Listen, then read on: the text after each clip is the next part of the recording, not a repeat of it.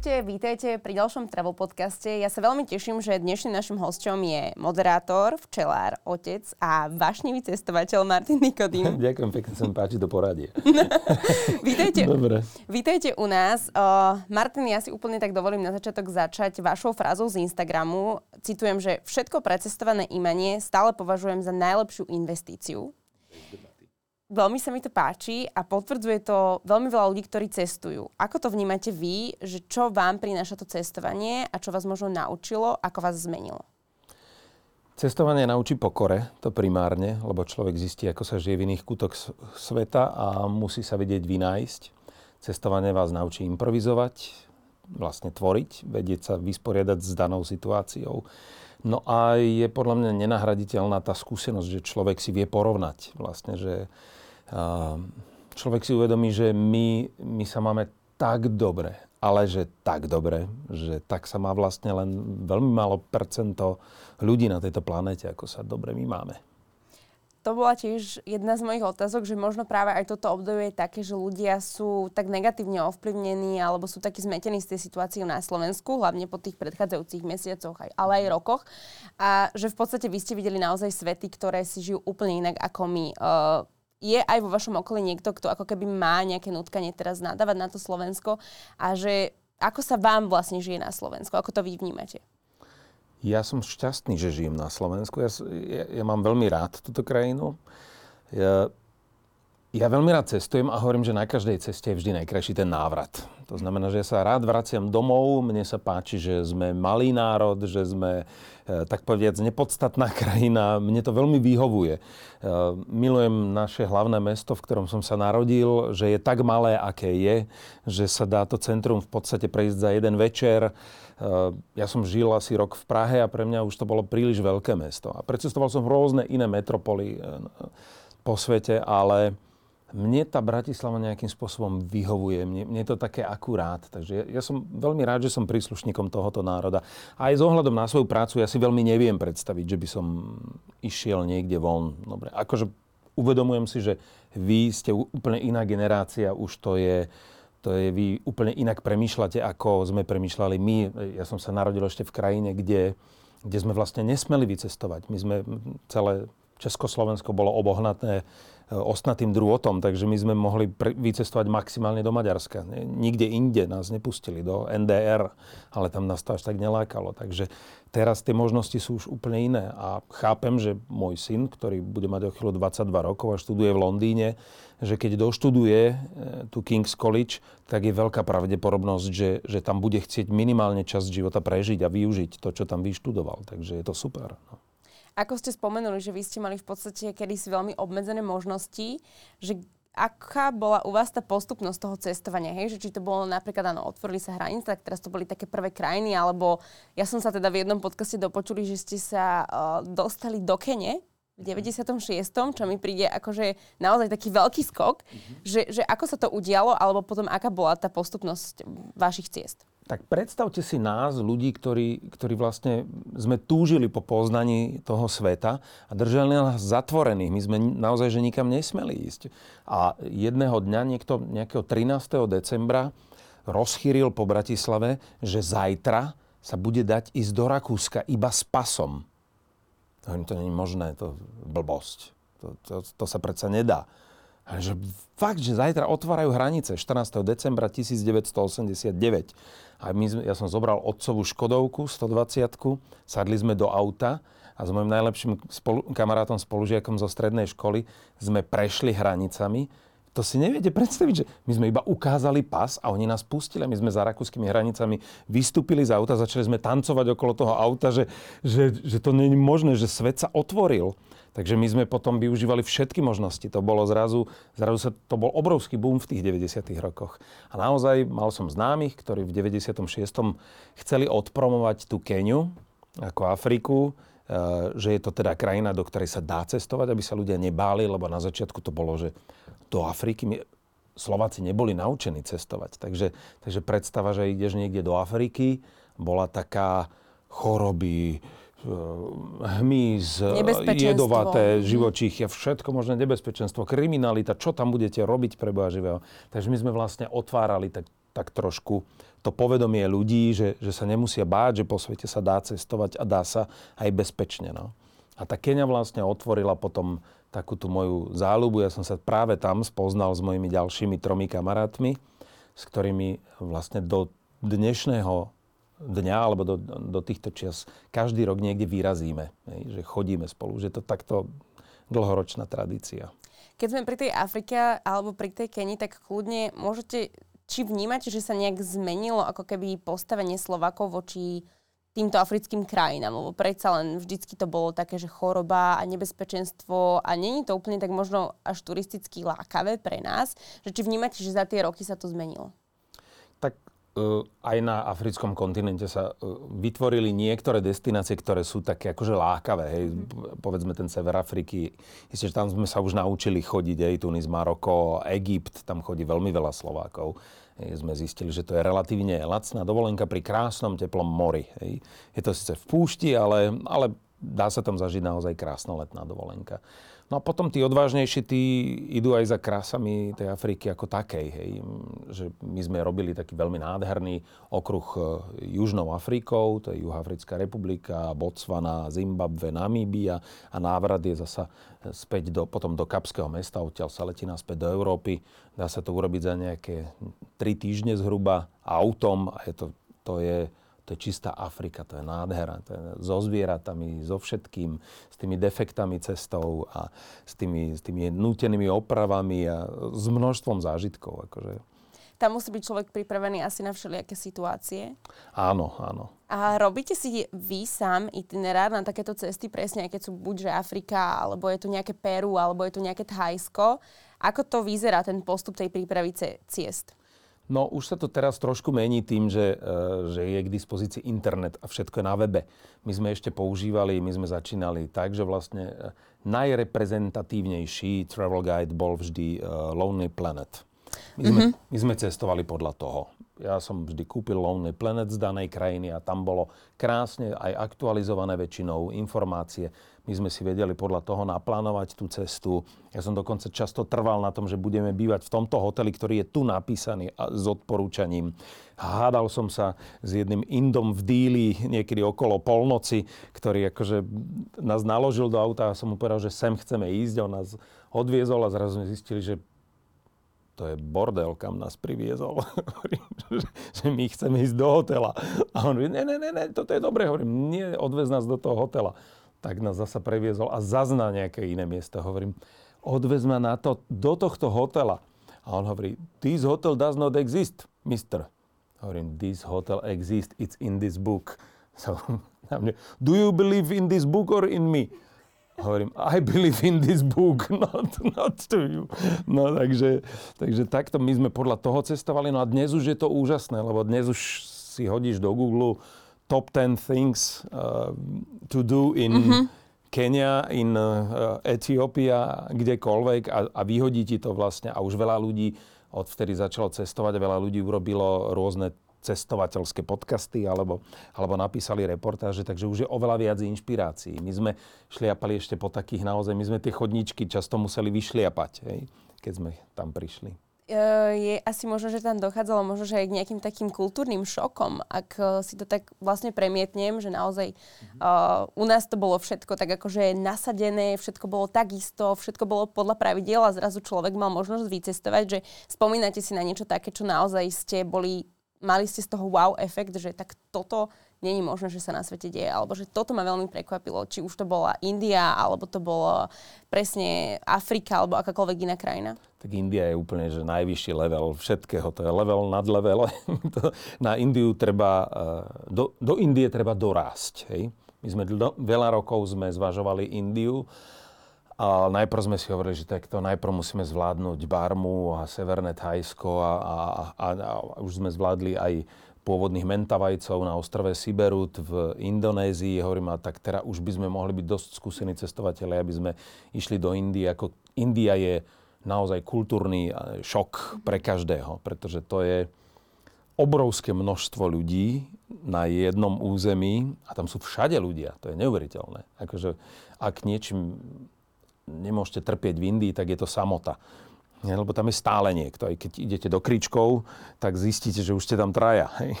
To je, tam sú stále všade ľudia. To nie je ako u nás, že my sme išli um, neviem koľko tisíc kilometrov to bolo a išli sme z Díly do Varanasi autom. No a ja nemám pocit, že by na tej ceste kdekoľvek bolo také, také že pole, že pole bez ľudí. Tam boli všade ľudia a popri tých cestách všade stále kráčali ľudia, vlaky boli naložené ľuďmi, to bolo obrovské, obrovské množstvo ľudí a, a intenzívne vône, intenzívne chute, hej, že ja si dám takto kary do toho jedla, ale ten int tam dá dve lyžičky, hej, to je, všetko je oveľa intenzívnejšie. A potom sme odtiaľ preleteli do Katmandu, do Nepálu a zrazu to je zaujímavé, že my sme si totiž hovorili, že tá India, že či je taká špinavá, pretože tí ľudia sú chudobní, ale nie, nie. Oni, im to jednoducho nevadí, evidentne. Lebo sme preleteli do Katmandu a tam boli rovnako chudobní ľudia na tom vidieku, ale aspoň mali upratané pred tými domčekmi a, a tie okenice mali namalované pekne na červeno a tie domčeky boli pekné. Zrazu to bolo také iné. V, v tom Nepále zrazu sa rozhostilo v nás také, tak, taký obrovský pokoj. Ako po troch týždňoch v Indii, to je ako keby ste vyšli z nejakého nočného klubu, kde DJ hral celú noc techno a zrazu je strich a ste na kopci Borišov vo Veľkej Fatre a, a počujete iba vietor hej, a, a také ticho. Zrazu, taký obrovský mier sa tam rozhostil v tom Nepále. Uh, bolo to práve tam, kde si sa stretli s Dalajlamom, lebo aj to som sa dočítala v jednom článku, tak som sa na to chcela spýtať. To je milé. Ja som bol blízko Dalajlamu, keď som bol v Nepále, ale stretol som sa s ním v Bratislave. On bol v Bratislave, no. No tak to... Hej, on bol prevziať e, cenu, jednu cenu tu bol prevziať, bože, premýšľam, bola to aj veľká výstava. Kamarát Rudo Švaříček, cestovateľ, robil výstavu v Starej tržnici, bola obrovská výstava Himaláje. A ja som bol súčasťou tej výstavy, mal som tam pár fotografií z Nepálu. A a Dalaj Lama celou tou výstavou prešiel a vlastne a každý e, ako autori, čo sme boli v tých svojich sekciách, sme ho čakali a sme ho privítali. Takže, takže vlastne on to prešiel a, a vtedy ešte aj pán Hanzelka tam prišiel, veľký cestovateľ český a, a s ním sme kráčali do DPOH Bratislavského a tam uh, jeho svetosť Dalaj Lama dostal potom také ocenenie nejaké, ktoré si prevzal.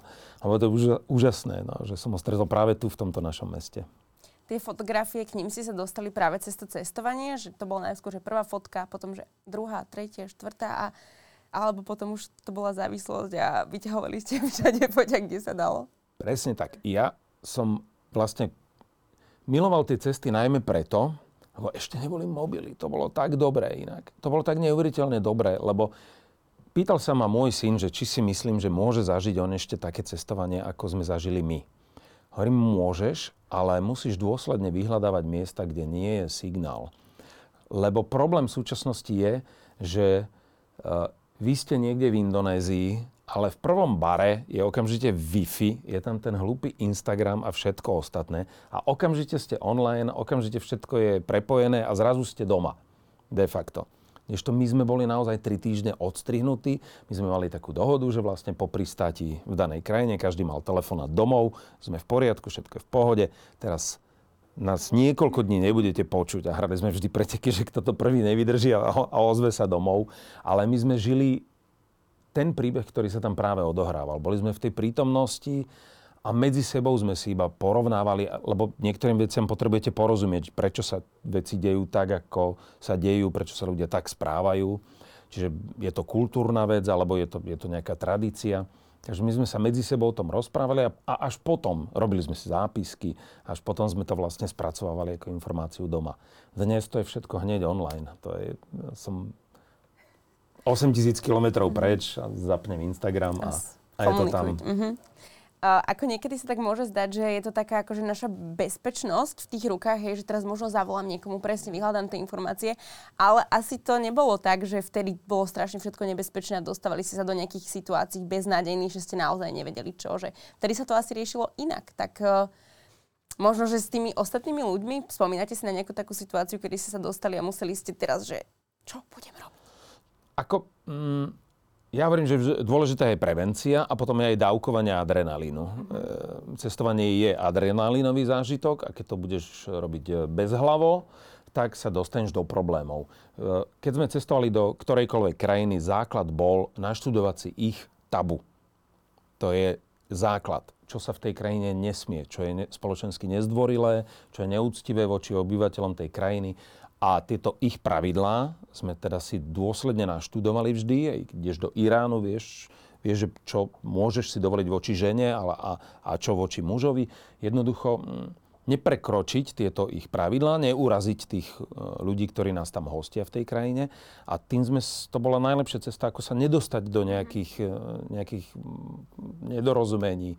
Jasné, že sme sa občas dostali, lebo však cestovali sme a blbli sme a zabávali sme sa, tak občas sa nám stalo niečo také, že, že nás uniesli nejakí tuktukári v Bankoku a, a a začali sa nám tam vyhrážať nejaký miestny mafoš, si nás tam zobral a, a začali padať slova Do you know where you are? Do you wanna die in Bangkok?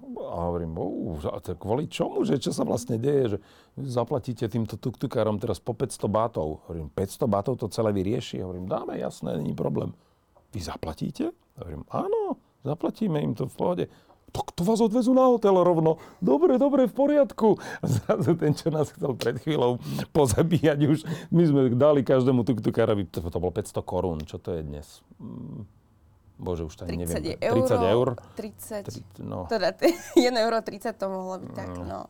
Dajme tomu 12, 14 eur. No, no. no nič, to oni hej, nechceli hej, nič, hej. žartovné peniaze, žartovné, takže, takže nás odviezli potom ešte na hotel a ale ono je asi v niektorých situáciách ťažké rozoznať, že čo naozaj sa dá ako keby vykomunikovať a čo už je nejaká hrozba. Lebo predsa len sú situácie, kedy skutočne môže niekto vás zastaviť a ide tam o život, hej? Že... Ako nemám, nemám rád, a môže sa to stáť samozrejme, nemám rád, e, keď ja mám v ruke fotoaparát a niekto vedľa mňa má samopal. Mm-hmm. To, to nemám rada. A, a už vôbec nie, ak, ak veľmi vykrikuje a, a tvári sa tak rozčúlenie. To sme zažili v Etiópii, tam v tom kmeni Mursi, tam tí chlapi sú takí, oni, ale tam sú aj ženy takéto, aj, aj žena, žena chytí mňa, ma chytila za ruku, že, že poďme sa ešte odfotiť a ja som mal pocit, že ma pneumatické kladivo chytilo. Hej, to sú veľmi silné mm-hmm. ženy. Také. No a tí muži, proste každý z nich vlastní ten samopal, lebo je to symbol toho ich mužstva a, a keď s nimi dojdete do nejakého konfliktu, tak ja nemám tú zbraň, on ju má v ruke, tak cítim sa tak ako nekomfortne úplne. Celú tú Etiópiu sme prechádzali tak, že vlastne sme mali so sebou aj nejakú takú fyzickú stráž. Bol s nami stále človek, ktorý mal teda ten samopal, aby nás náhodou neprepadli. Alebo... Je, je tam viac takých gengov, ktoré tam operujú a, a snažia sa olúpiť turistov. No, takže. Že takéto opatrenia sú asi veľmi dôležité, lebo na Áno. druhej strane teraz máme to vlastne cestovanie prezentované tak, že všade sa dá lacno, všetko si nájdeš na internete, všetko môžeš, choď sám, cestuj sám, objavuj. A že aby sme k tomu nepo, presne potom nepristupovali tak, že môžem ísť huj, buj, že aké sú také základné pravidla, možno ktorých sa vydržíte. Že áno, tá kultúra, zistíte si, čo je tabu a potom asi nejaké také, že nebudem vymýšľať? No, áno, no akože je, je, je dobré dobre byť e, stále, ja hovorím, že, hovorím to, že je dobre byť privedomý. Uh-huh. Hej, vnímať, že som v nejakom cudzom prostredí a, a že e, nemať predstav, že niečo sa mi stane, ale, ale pripustiť si, že, že dobre, e, teraz idem podstúpiť, idem splavovať rieku Zambezi, no tak sa môže stať, že sa ten člen prevráti, môžem sa ocitnúť v nejakom ohrození, hej, takže prispôsobiť tomu, tomu, e, čo práve vykonávam, to, to na čo myslím. Hej, že... Keď fotografujete, tak sú nejaké odozvy od ľudí, že nechcú byť na fotografiách, alebo majú s tým možno práve tí v takej Etiópii alebo v tej Afrike problém, alebo prípadne chcú za to nejakú odmenu? Áno, to sa, to sa dosť rozmohlo. A sú to rôzne krajiny. V každej krajine je to mm-hmm, inak. Hej, preto aj to je jedna z vecí, ktorú som si vždy zisťoval, lebo však vždy sa napojíme na nejakých miestnych sprievodcov, ktorí nám pomáhajú spoznať tú krajinu. Vždy sme to tak robili, že, že sme vlastne oslovili nejakých miestnych tam, aby nám to ukázali. A ich sme sa aj pýtali, či tu vadí ľuďom, keď sú fotení, alebo v niektorých krajinách stačí, keď sa opýtate. Zas človek príde potom o, o ten moment tej fotografie, že, že vlastne chcem odfotiť niekoho pri nejakej činnosti. Hej? Že ako, ako niečo tvorí, alebo ako sedí za šijacím strojom.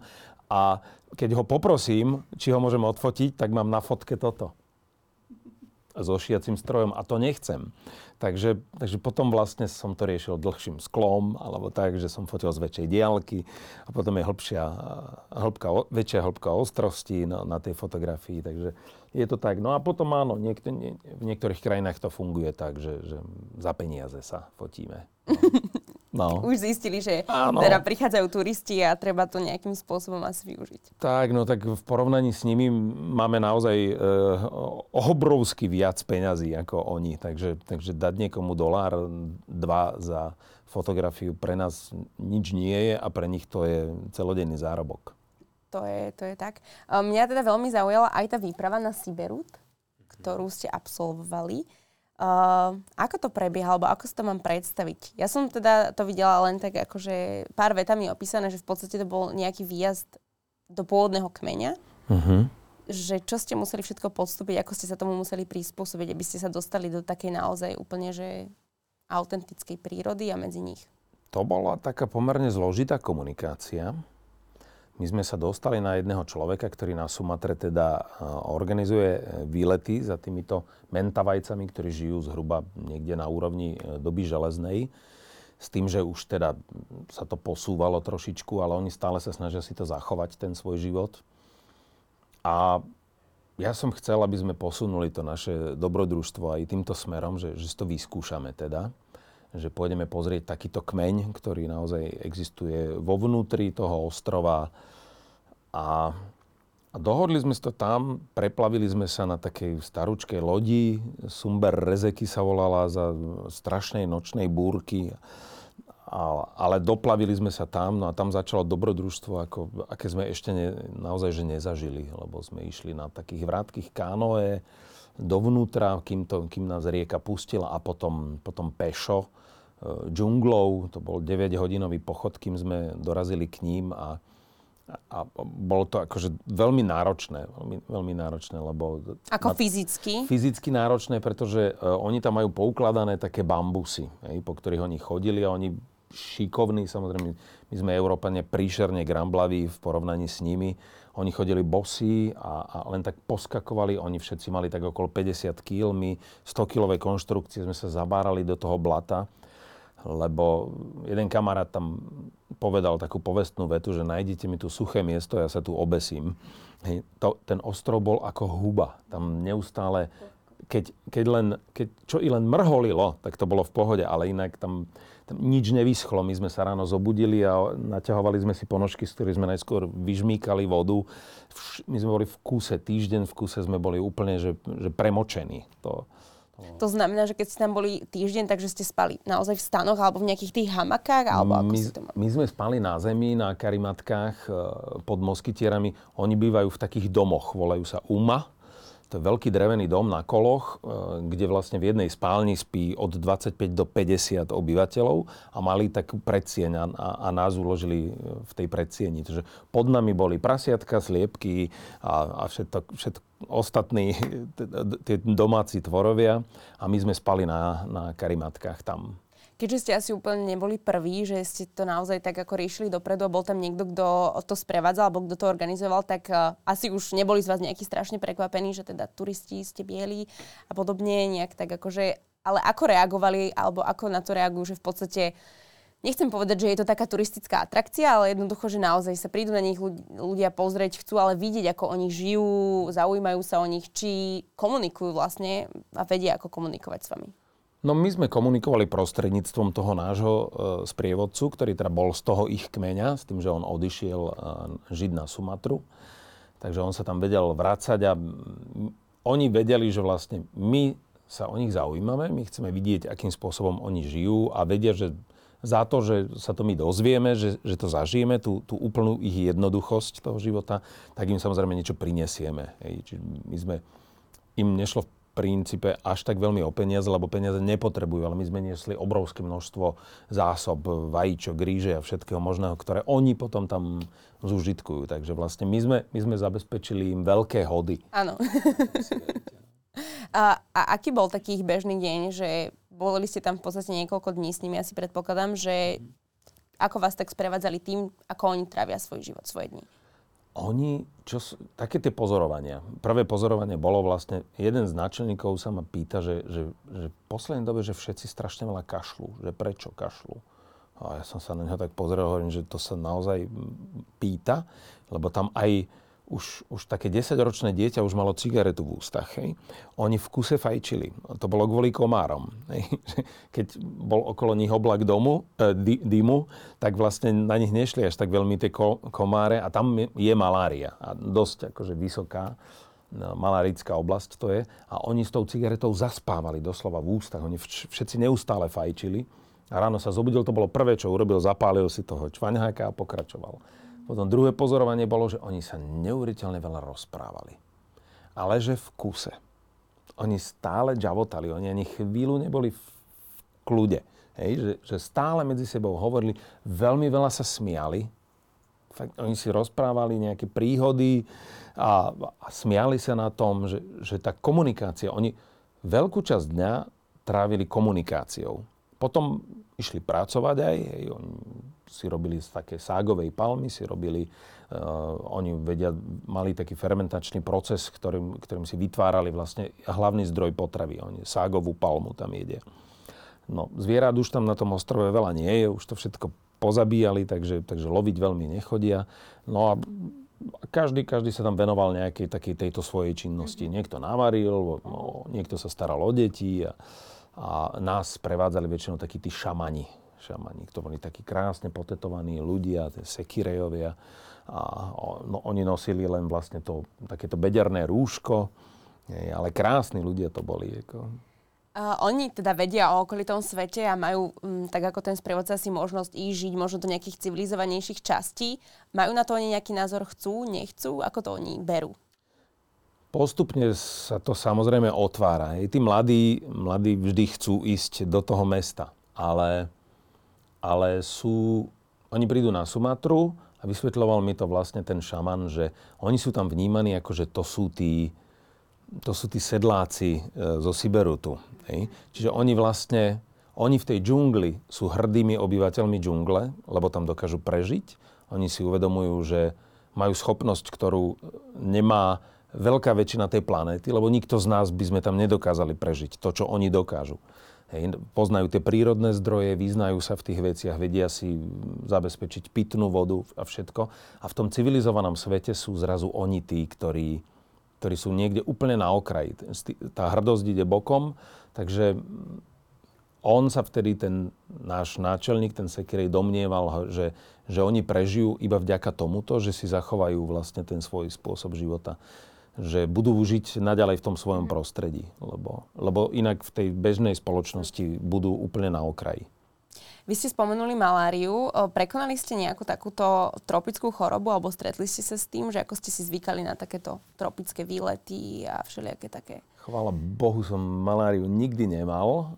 To, na začiatku sme brali antimalárika, lebo tak toho sme sa samozrejme tak trošku obávali potom sme zistili, že nám tie antimalerika nerobia úplne dobre, lebo akože na rovinu, nemalo by sa to kombinovať nikdy s alkoholom, ale keď už sme na cestách, tak to pivo si dáme, čo by nie.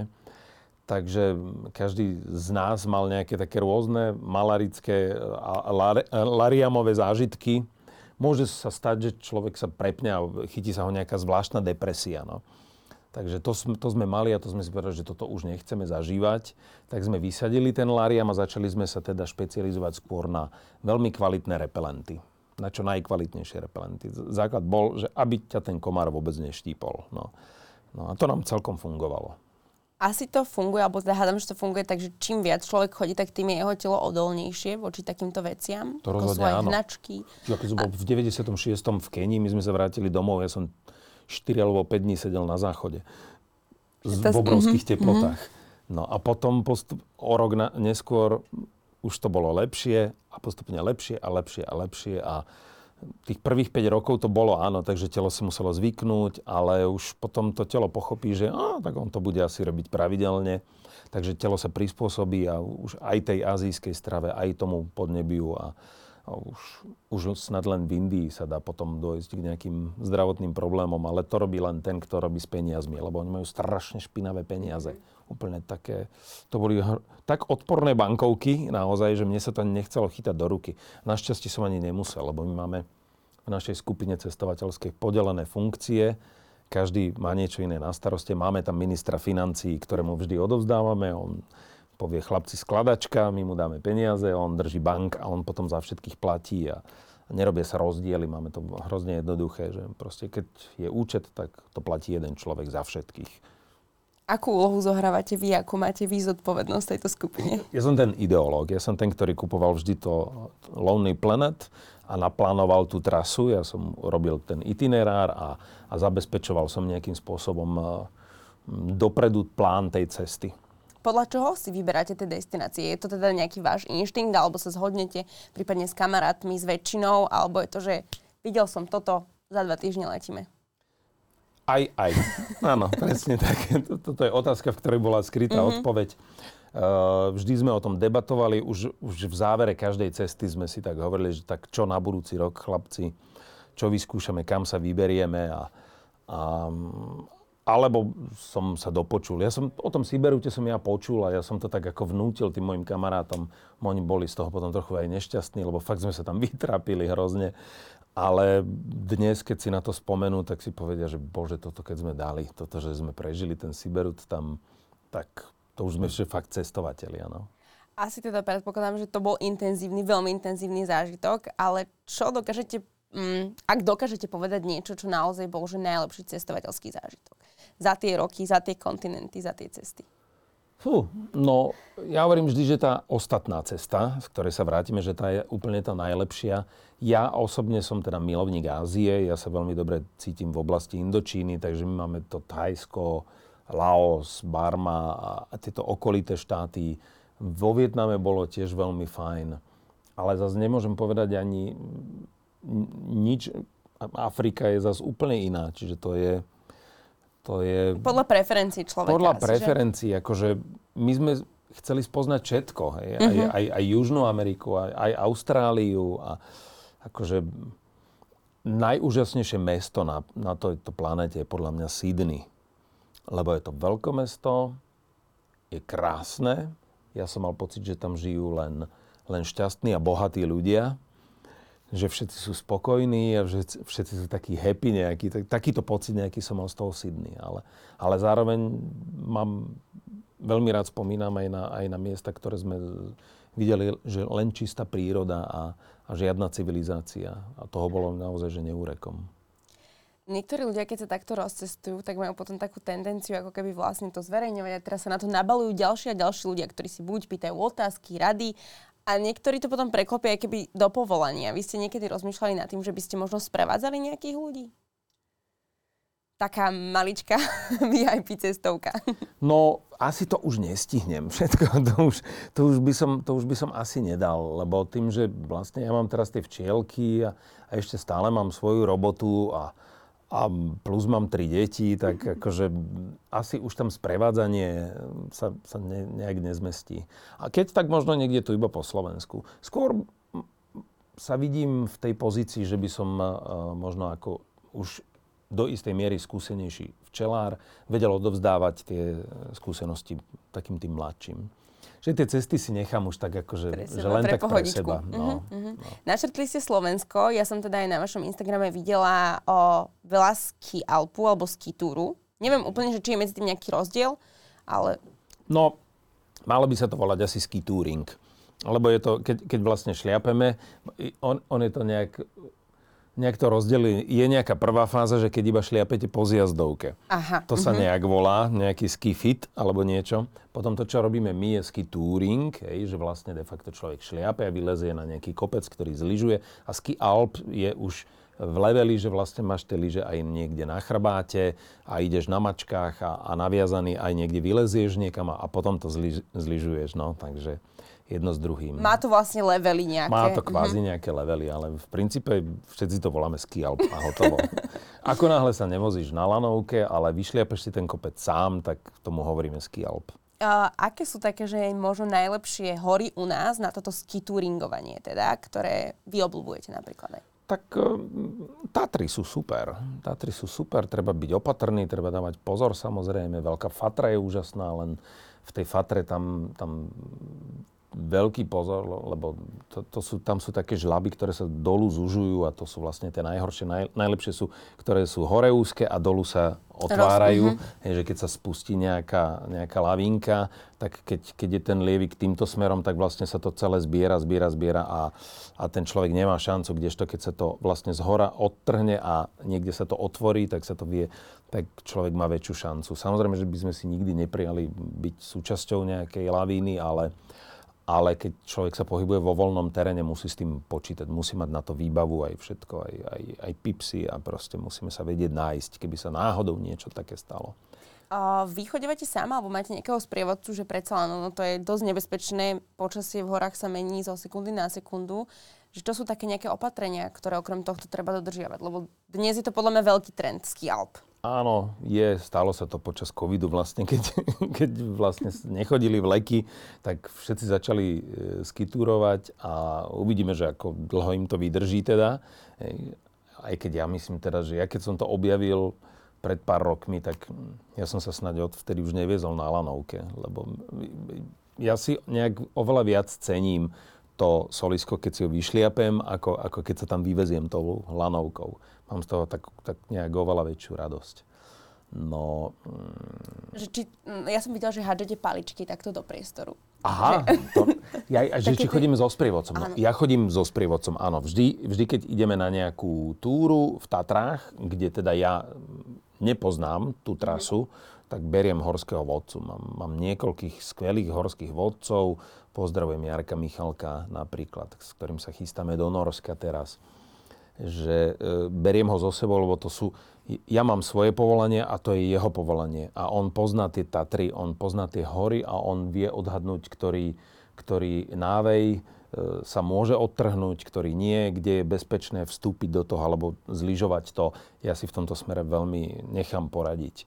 Takže bol som v horách aj sám v zime, áno, ale to bolo, že som išiel cez Plosku e, na chatu pod Borišovom, a išiel som tam dial snať 150 krát, čiže som vedel presne, kadiaľ pôjdem a bolo to v nádhernom počasí. Napriek tomu bol, na druhý deň bolo také počasí, že som ledva zbadal tú druhú tyč a, a bol som sám a podarilo sa mi zlyžovať omylom do nesprávnej doliny. Že bola tak zlá viditeľnosť, že som sa doplietol a zrazu som doližoval a zrazu pozerám okolo seba a hovorím, toto vyzerá inak. Ako, toto to mm-hmm. malo vyzerať inak a našťastie tam bolo trochu signálu, tak som sa dovolal naspäť na chatu. No hovorím, no tak si zlyžoval na Kišky miesto do Revúc. Hovorím, a čo teraz? No ešte tak 3 hodiny a je tam hotel Kráľová studňa.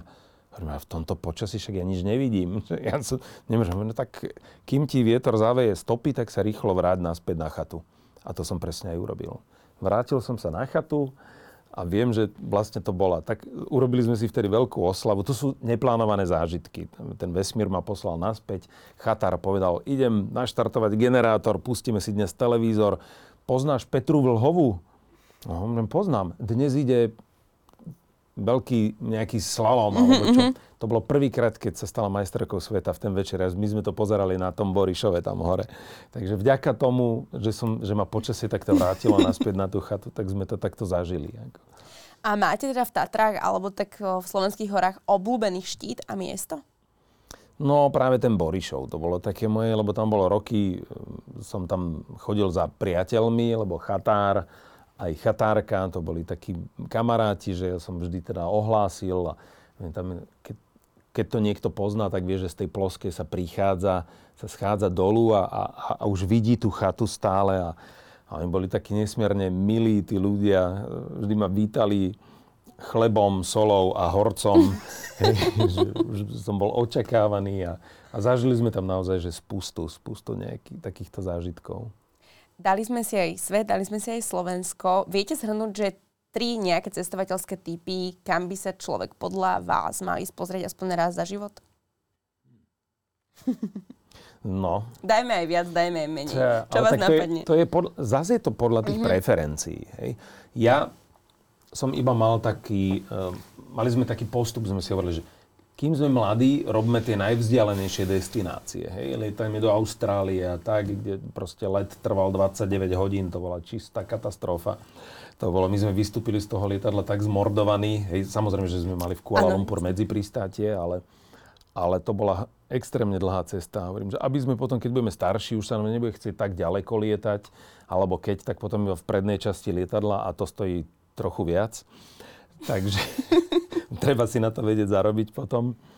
Takže tie vzdialené destinácie, no, kto má čo rád? No, dobre je vidieť nejaké mesta, ako fungujú tie metropoly inde vo svete, vidieť Bangkok, porovnať si ho povedzme s New Yorkom, vysoko civilizovaným, hej, a tak tie živelnosti týchto miest.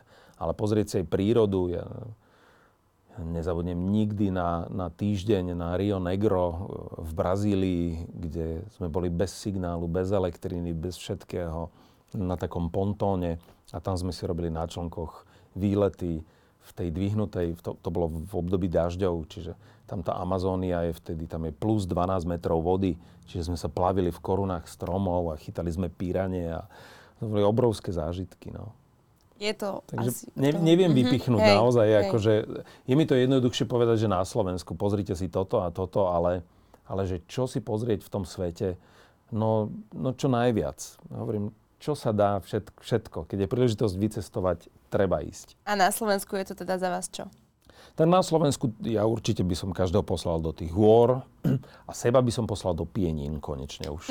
Lebo, lebo toľko si to mhm. sľubujem, toľko si to sľubujem, že tam strávim a mám tam už kamarátku včelárku našťastie, ktorá keď e, tam dokončí svoje zázemie, tak sa tam už konečne vyberiem a, a celé si to prechodím, lebo toto mám také neprechodené miesto ešte mám pocit, že nie je to málo popularizované, lebo aj my už sa tam s rodinou veľmi dlho chystáme a stále sme sa tam nedostali no. a západné a teda akože všetky Tatry máme. Je to strašne ďaleko. to je strašne ďaleko. je to, je to, akože... Človek má pocit, že no. prišiel do Košic, že už je dosť ďaleko, ale to je ešte ďalej. To je oveľa, oveľa ďalej. Tak, tak. No. O, teda načrtli ste, t- spomenuli ste kamošku včelárku, vy sám ste včelár. Ako ste sa k tomu dostali z moderátora teraz ku včelárstvu?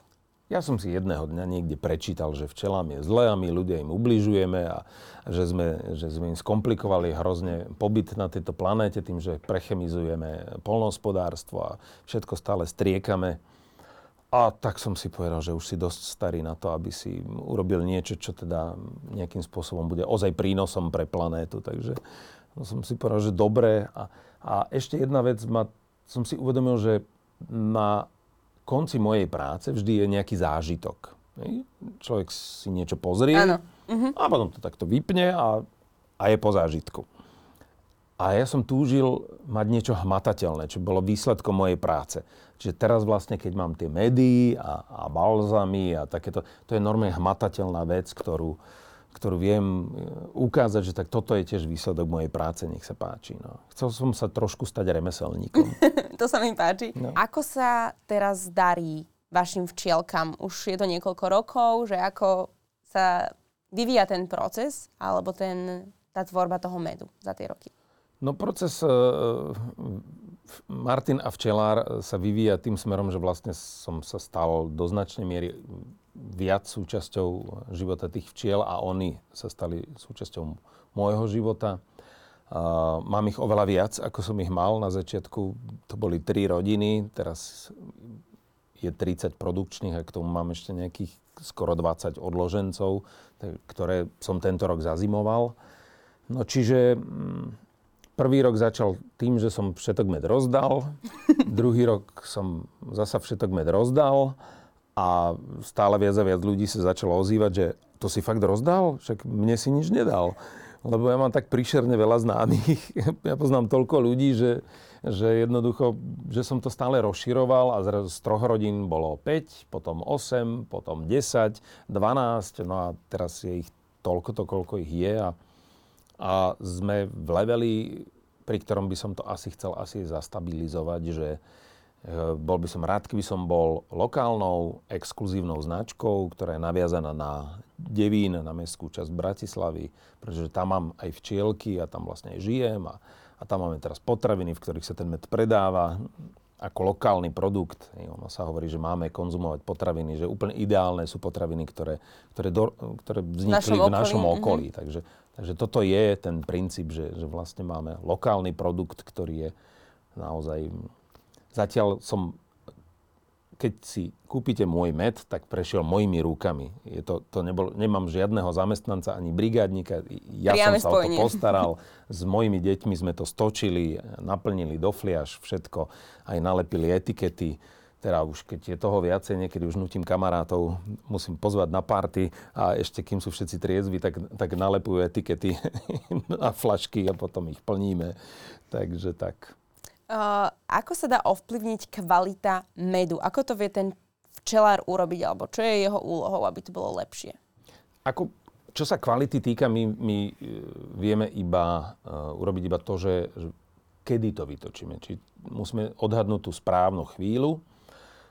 E, včelár musí pripraviť tie včely, to je to, čo dokážeme vlastne, hej, že, že vlastne z toho malinkého včelstvíčka, ktoré prezimovalo, je tam nejakých 10 tisíc včiel, to už koncom apríla môže byť 5 násobok, Musí, musia byť v dobrej kondícii, nachystané. Eh, ja viem, že vidím, že ten agát už otvára kvety, pozorujem predpoveď počasia a keď vidím, že vo štvrtok má byť v noci 20 stupňov a cez deň 23, tak viem, že vo štvrtok sa to spustí. Ja to už viem, lebo, lebo bude teplá noc a vtedy ten agát pustí nektár.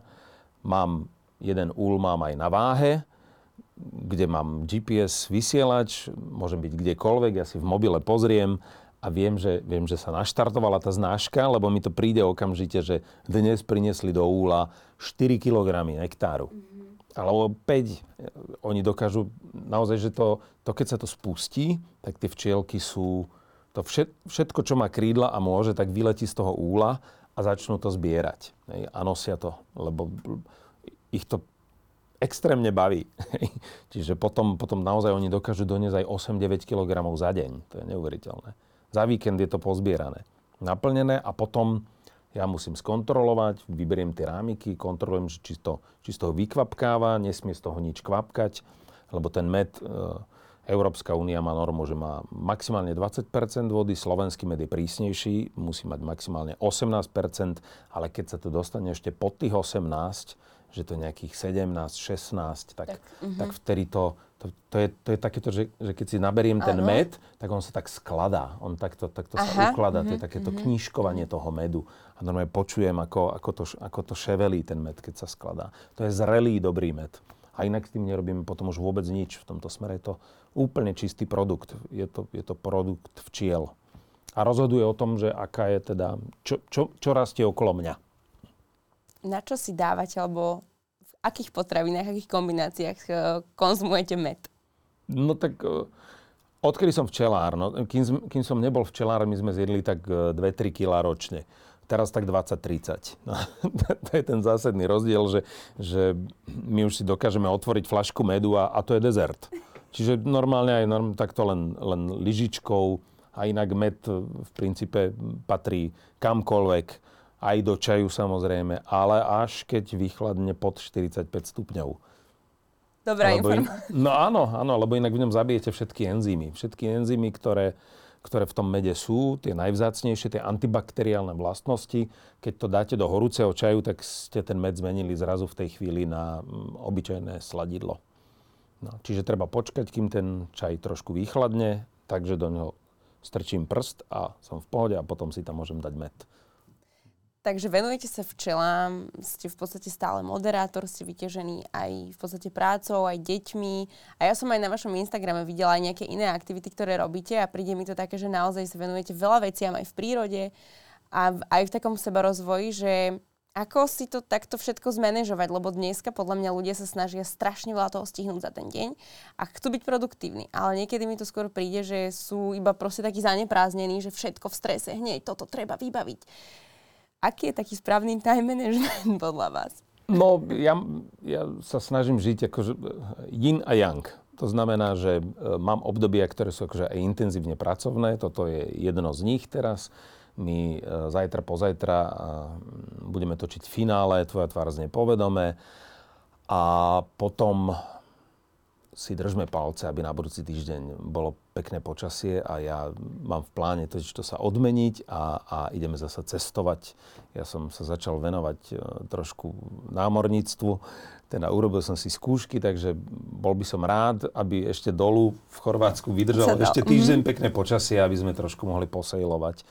To znamená, že, že sa snažím, snažím sa uh, vyvážiť to pracovné vyťaženie aj takými tými zážitkami. No, jedno s druhým. Uh, teraz po covide, ale tak aj tá doba tých sociálnych sietí je taká, že stále sa viac ľudia stretávajú s nejakým vyhoretím. Či máte nejaké také svoje vlastné rituály, keď pracujete, alebo aj keď máte také kľudnejšie obdobie, že aby ste sa udržali v takej nejakej psychickej pohode? No, jedna moja kamarátka, modelka, raz povedala krásne múdru vetu, ona povedala, že najhoršie a najťažšie na našej branži je prežité obdobie, keď sa nič nedieje. Lebo to je také zvláštne, že vy sa zapojíte do nejakého projektu, mm-hmm. vtedy sa v kuse niečo deje, ale 24 hodín, 24 hodín a ten projekt skončí a v nasledujúci deň už vám ten telefon nezazvoní. Vôbec nič. A toto treba vedieť prijať, lebo to vyhorenie podľa mňa nastáva vtedy, keď sa človek zlakne toho, že prečo mi už nezvoní ten telefon, už nie som dosť dobrý, akože, alebo čo?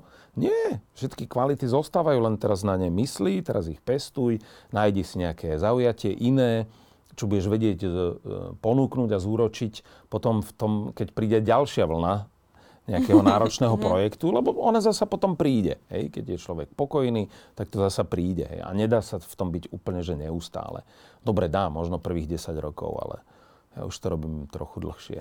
Potom si to tak porozdeľovať. Porozdeľovať si to, no, aby sa človek zase ako nevyčerpal zbytočne. No, lebo, lebo to vyhorenie môže súvisieť aj s tým, že sa človek sa jednoducho prepracuje a už nemá čo ponúknuť. Robíme prácu, kde potrebujeme byť do istej miery aspoň pre seba alebo pre niekoho druhého inšpiratívny. To znamená, že potrebujeme tvoriť. A, a tá tvorba to je kapela, prvá platňa je vždy najlepšia. Potom druhá môže byť trochu slabšia a potom tá invencia postupne dochádza, ak nenajdu nejaké nové nápady. Hej? A to je úplne prírodzená vec. No. Takže treba si to nevyčerpať hneď na začiatku úplne všetko, tú invenciu. Je toto nejaká životná filozofia, alebo máte nejakú životnú filozofiu, ktorej sa snažíte držať, alebo ktorá vás tak upokojuje? Ja sa snažím, no, životná filozofia, no, hm hlavnou primárnou životnou filozofiou je láska. Ja si myslím, že my sem chodíme na túto planétu preto, aby sme sa zoznamovali, aby sme spoznávali ľudí, aby sme sa učili z tých vzťahov, eh, aj z tých, ktoré sa vydaria, aj z tých, ktoré sa nevydaria jednoducho. Ale ja myslím, že stále jediný, jediný zmysel, prečo na túto planetu chodíme, eh, je tá láska. Že, že to je, keď si človek tak eh, zakorení v sebe, a bude to mať stále na pamäti, že je super si kúpiť drahé auto, aj, aj mať mramorovú kúpeľňu, ale zachovať si v hlave tú základnú informáciu, že posledná košela, ktorú máme na sebe oblečenú, tak nemá ani jedno jediné vrecko. To znamená, že nič si odtiaľ to už neodnesieme a nahý sme prišli a taký aj odchádzame. Ďakujem veľmi pekne. Martin Nikodým bol dnešným našim hosťom a verím, že aj pre našich poslucháčov to bol taký putavý rozhovor ako pre mňa. Ďakujem pekne. Ja ďakujem pekne. Všetko dobré. A vy, ak si chcete pozrieť ten predchádzajúci podcast, tak kľudne kliknite sem a my sa opäť vidíme v priebehu budúceho týždňa. Tak sa zatiaľ majte krásne. Ahojte. Ahoj.